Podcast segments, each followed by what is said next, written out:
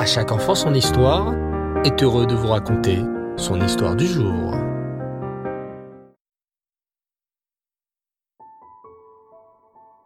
Bonsoir cher enfant et j'espère que tu vas bien et que tu as passé une magnifique journée. Ce soir, nous fêtons tout Béave. Eh oui, déjà le 15 av. Et ce jour-là, à l'époque, les jeunes filles sortaient danser dans les champs, vêtues de blanc, et elles chantaient. Jeune homme, regarde bien qui tu vas choisir pour femme. N'attache pas ton regard à la beauté, mais pense plutôt à la famille. La personne qui craint Hachem est celle qui sera louée. Eh oui, c'était une belle fête, cette fête de Toubéave. Et aujourd'hui, je vais te raconter une superbe histoire.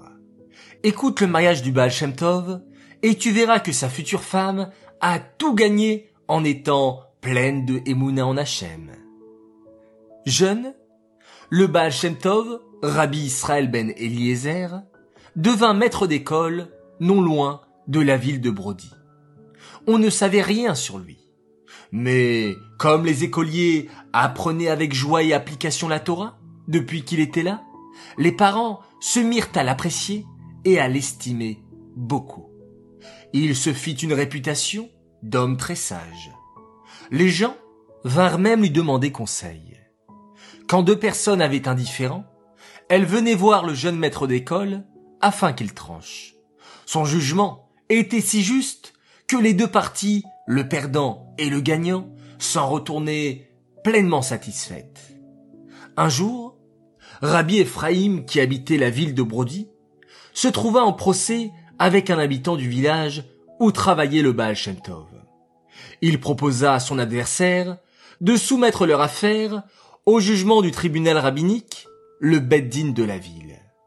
Mais ce dernier lui parla de la grande sagesse et de la parfaite justice du jeune maître, et il arriva à convaincre Rabbi Ephraim d'aller le consulter avec lui. Quand Rabbi Ephraim entra dans la petite chambre du Baal il eut un choc. Sur le front de Rabbi Israël brillait un signe, exactement le même que celui qu'il avait vu resplendir un instant sur le front de sa fille lors de sa naissance, au moment où la sage-femme lui avait présenté le bébé. Il baissa les yeux, et quand il les releva, le signe avait disparu.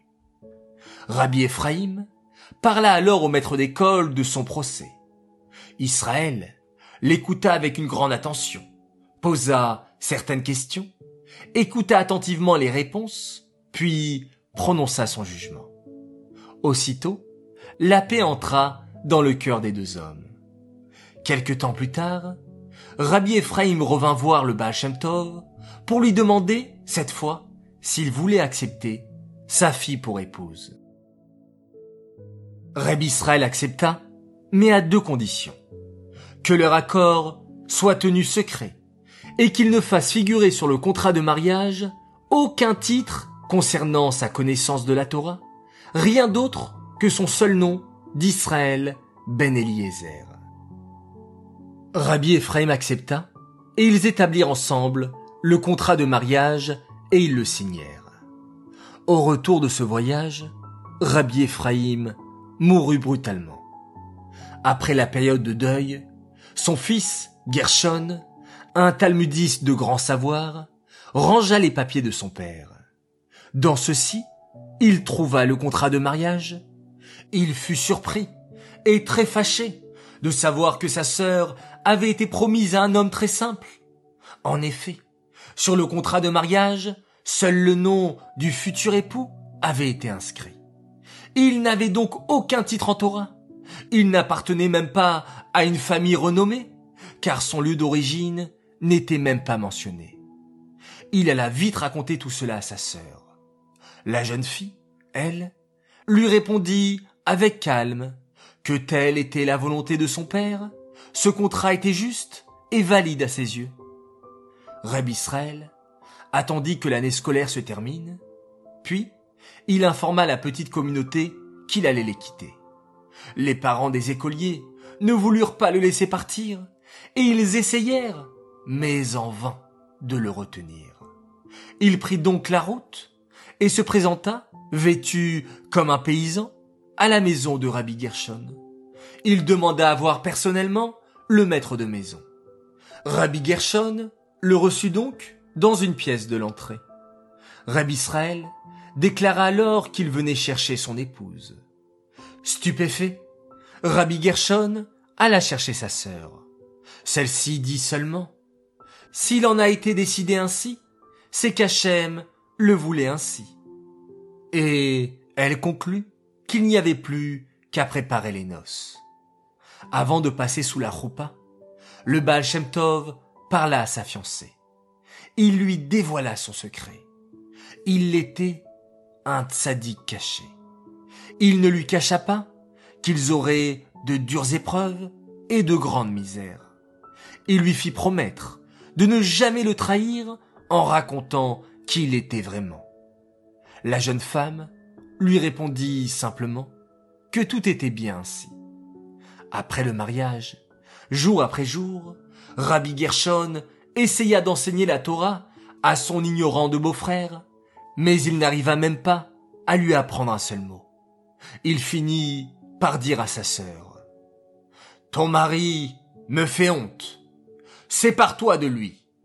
Mais si tu ne veux pas, je vais t'acheter des chevaux, une voiture, et tu n'auras qu'à t'en aller avec lui où tu voudras. La jeune femme lui répondit qu'elle était satisfaite et heureuse, et ne voulait pas se séparer de son mari. C'est ainsi que le jeune couple quitta la maison de Rabbi Gershon. Ils vécurent alors longtemps, modestement. Puis Hachem demanda au Baal Shem Tov de dévoiler enfin sa grandeur afin qu'il devienne le conducteur et le guide de tout Israël. Voilà les enfants, histoire est terminée. J'espère qu'elle vous a plu. Et je vous souhaite une très belle fête de Toubéave. C'est une fête très très très joyeuse. Alors chantez, dansez et souriez. C'est aussi aujourd'hui l'anniversaire d'une belle princesse. Alors dédicace spéciale et immense Mazaltov à Menoucha Tibi qui fête ses 11 ans ce soir et demain. Toute ta famille se joint à moi pour te souhaiter le meilleur, un joyeux anniversaire, beaucoup de joie et de santé et à l'année prochaine pour tes 12 ans et ta bat mitzvah Bezrat Hashem. Les enfants, je vous souhaite excellente soirée, excellente nuit, reposez-vous bien, on se retrouve Bezrat Hashem demain matin. Et comme d'habitude, on se termine en faisant un extraordinaire schéma Israël.